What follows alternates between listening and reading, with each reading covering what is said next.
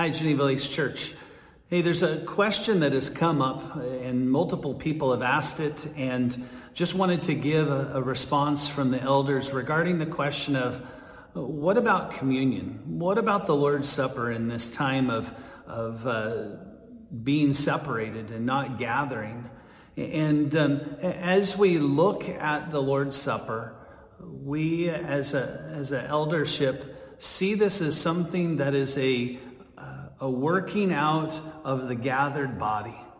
The passage that we read almost every week um, on, in taking the Lord's Supper is from 1 Corinthians 11, the passage that says, For I received from the Lord that which I pass on to you. But just before that, we see the Apostle Paul saying multiple times in talking about the Lord's Supper, using the phrase saying, When you come together, when you come together.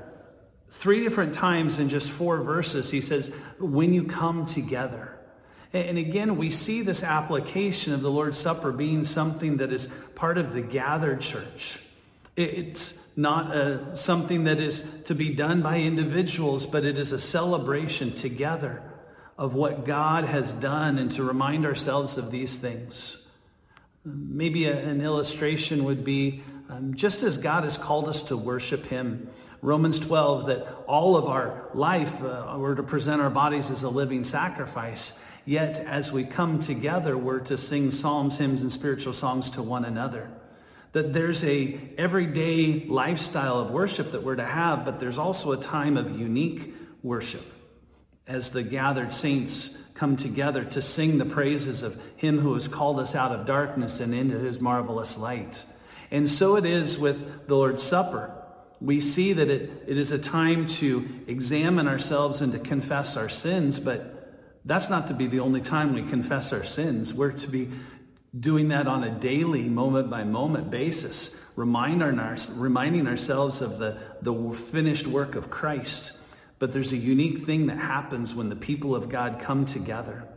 And so, again, we see this as a time to, uh, that we're withholding communion, that we will do it as soon as the Lord allows us to come back together and to um, celebrate joyfully. And we encourage you that um, if you've had this question, that this is kind of our response.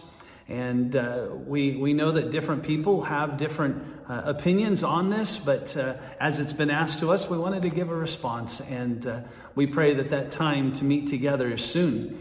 And uh, have a great day.